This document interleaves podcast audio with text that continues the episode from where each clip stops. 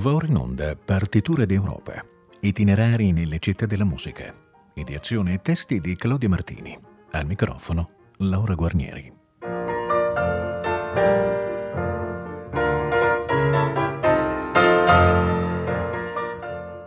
Buonasera.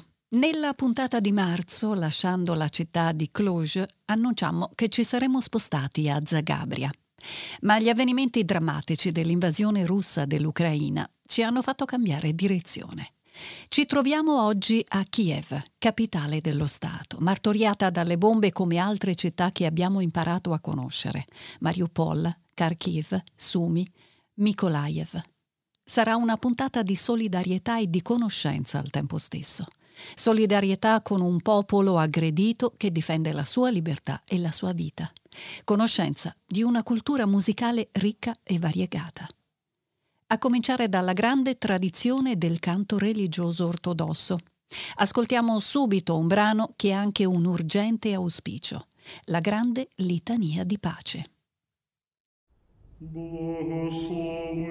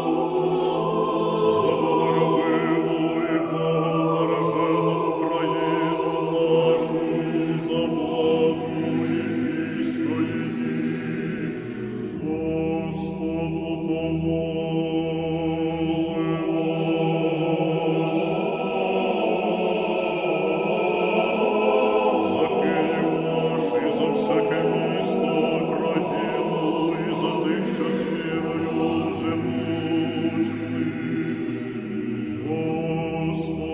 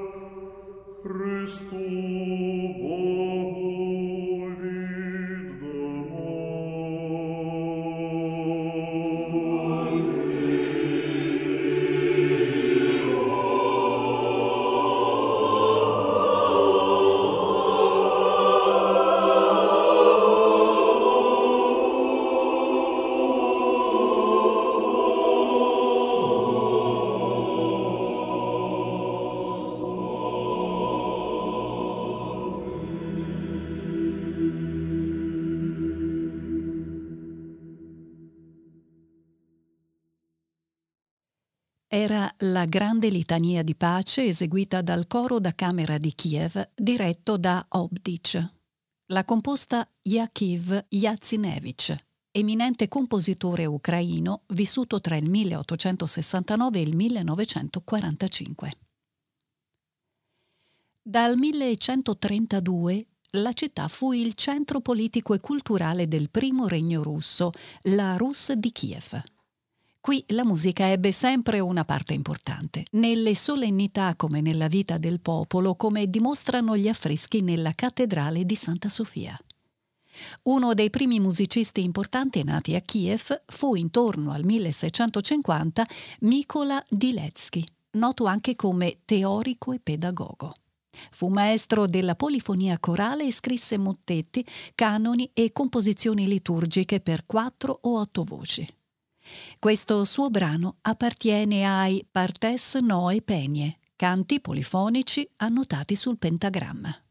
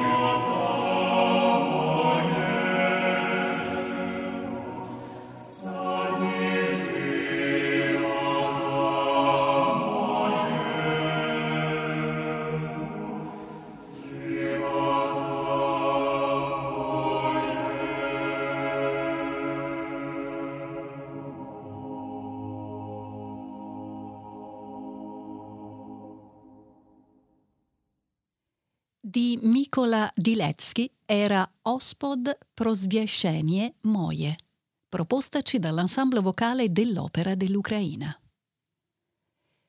Nel 1701 Pietro il Grande fondò l'Accademia delle Scienze di Kiev, che riuniva le scuole di vari conventi. Nacquero così un coro d'alto livello artistico e un'orchestra, che servì musicisti di rango come Maxim Berezovsky e Artemi Vedel. Con Dmitri Bortniaski essi formarono il cosiddetto trio d'oro del Settecento musicale ucraino.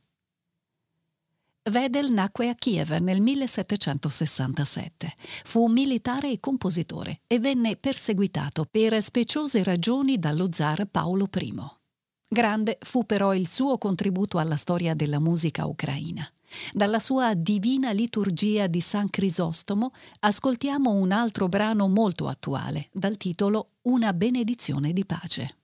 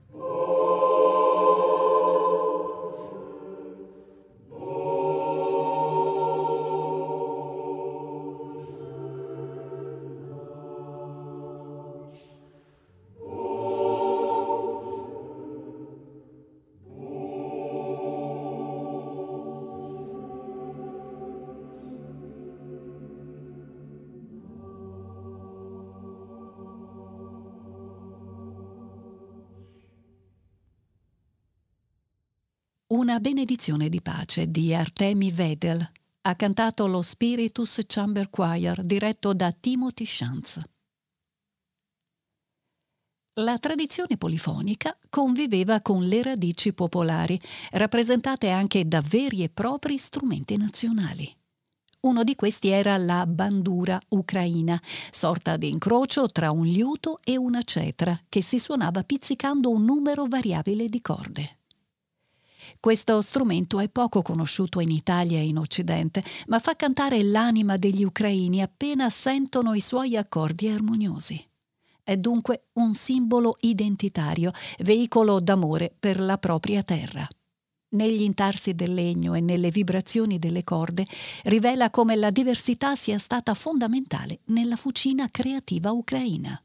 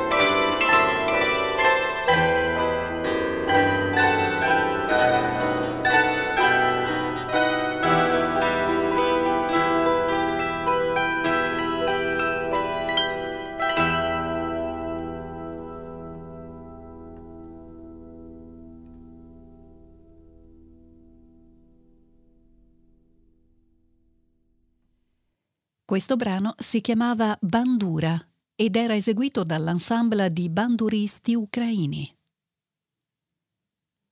Anche l'Ucraina ha avuto a metà Ottocento il suo momento musicale nazionalistico. Mikola Lysenko ha incarnato questo sentimento peculiare. Nato nel 1842, si dedicò ben presto all'etnomusicologia, raccogliendo testimonianze della tradizione popolare del suo paese. La sua idea era che bisognasse creare e sviluppare la musica ucraina anziché copiare le opere dei compositori occidentali. Entrò anche in conflitto con le autorità imperiali che volevano invece promuovere anche in Ucraina la cultura della Grande Russia. Giunse al punto di vietare la traduzione delle sue opere in russo e la rappresentazione in Russia dei suoi lavori.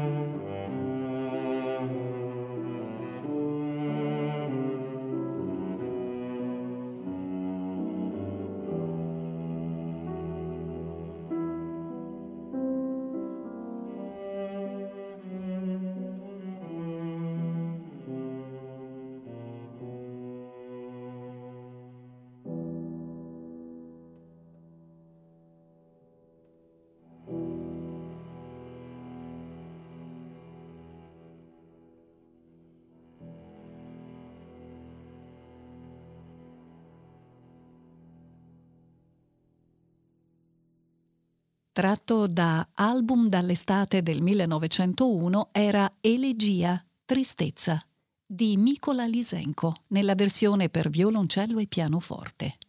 Solisti Jakob Korani al violoncello e Natalia Pasichnik al pianoforte. La musica romantica russa ha dato risalto storico a Kiev attraverso l'opera di Modest Mussorgsky. L'ultimo brano dei celeberrimi quadri di un'esposizione del musicista di Carevo si intitola infatti La grande porta di Kiev. Questa citazione deriva dal fatto che l'architetto Viktor Hartmann, caro amico la cui morti Mussovsky volle onorare con questo ciclo, aveva progettato una grande porta per la capitale ucraina nello stile del Rinascimento russo. La musica ne riprodusse i lineamenti maestosi, gli ampi spazi, le volte grandiose. Ascoltiamo questo brano nell'originale versione per pianoforte, eseguita da un grande pianista nato in terra ucraina, ossia Sviatoslav Richter.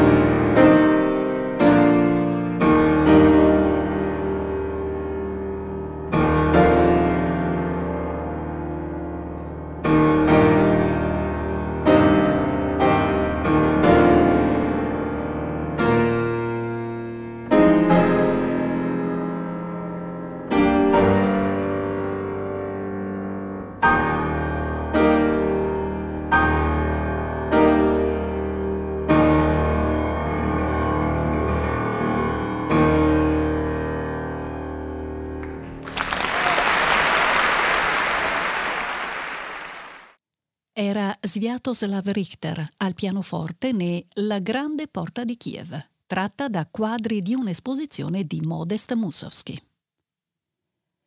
Una delle massime glorie musicali della capitale ucraina è Reinhold Glier, compositore qui nato nel 1875. A Kiev egli studiò col celebre violinista ceco Otakar Sevcik e a Kiev insegnò dal 1913, quando la scuola di musica fu elevata al rango di conservatorio. Negli anni successivi ebbe ruoli rilevanti nelle istituzioni statali, come presidente del comitato organizzatore dei compositori sovietici. Il suo stile cercò di realizzare una sintesi tra l'influenza occidentale e il materiale folclorico della sterminata Unione Sovietica. Uno dei suoi brani più celebri, tratto dal balletto Il papavero rosso, si intitola Danza dei marinai russi. Lo ascoltiamo qui da Leopold Stokowski e dalla Philadelphia Orchestra.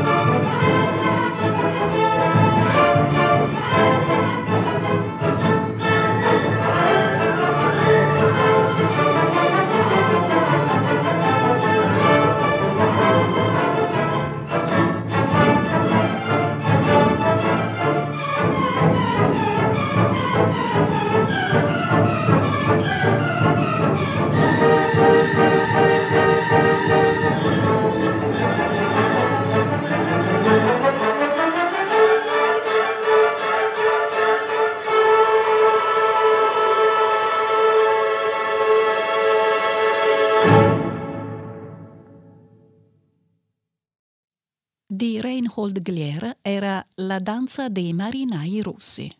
La Philadelphia Orchestra era diretta da Leopold Stokowski. Abbiamo prima citato Richter, ma un altro immenso pianista del Novecento è nato proprio a Kiev. Si tratta di Vladimir Horowitz, che qui vide la luce nel 1903. A Kiev nel 1920 egli suonò il suo primo concerto, inizio di una carriera eccezionale che lo portò ad esibirsi nelle più prestigiose sale del mondo. Di questo autentico gigante della tastiera non crediamo valga aggiungere altro. Possiamo semmai citare che altri grandi esecutori nati a Kiev sono stati i direttori Yasha Horenstein e Kirill Karabits, il violinista Misha Elman e la giovane pianista Valentina Listisa. Ascoltiamo Horowitz nella toccata di Prokofiev, anche lui nato in Ucraina.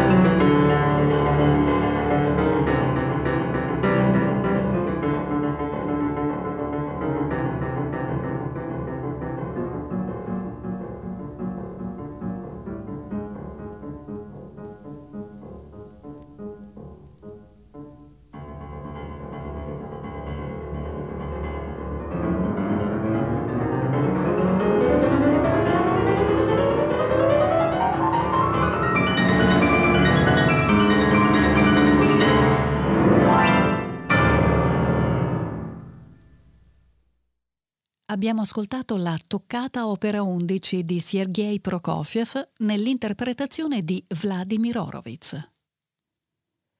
Nove anni dopo Horowitz nasceva a Kiev Igor Markevich, direttore d'orchestra e compositore tra i più insigni del Novecento. La sua permanenza in città fu di breve durata perché la famiglia si trasferì a Parigi quando lui era ancora bambino ma egli comunque fu sempre attento alla tradizione musicale della sua terra e dell'intera Russia. Lo dimostrano le numerose incisioni di autori come Tchaikovsky, Monsowski e Stravinsky.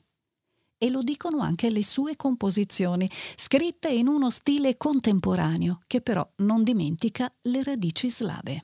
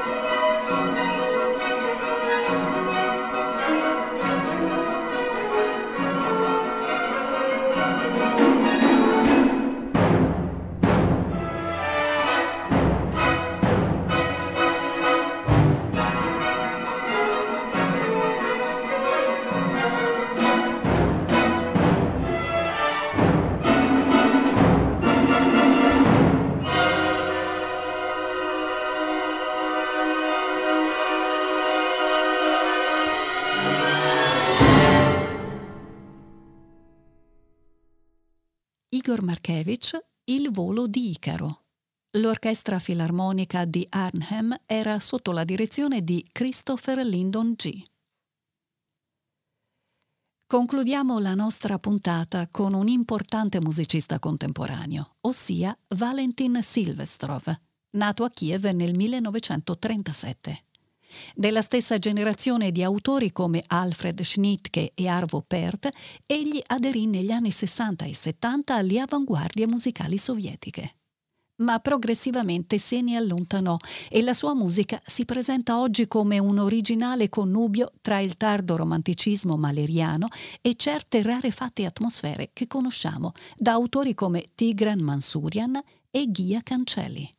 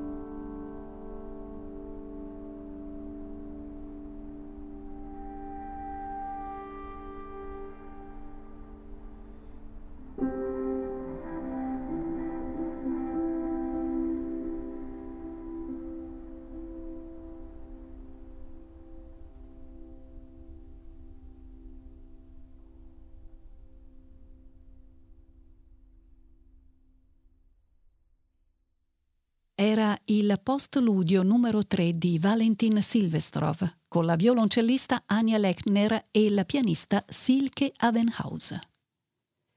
Il nostro sentito e solidale omaggio alle vittime della guerra in Ucraina finisce qui.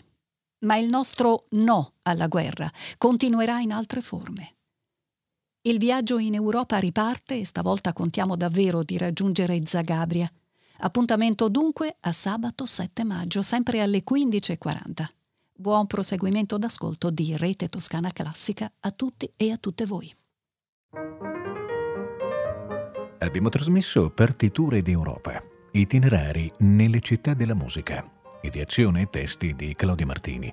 Al microfono Laura Guarnieri.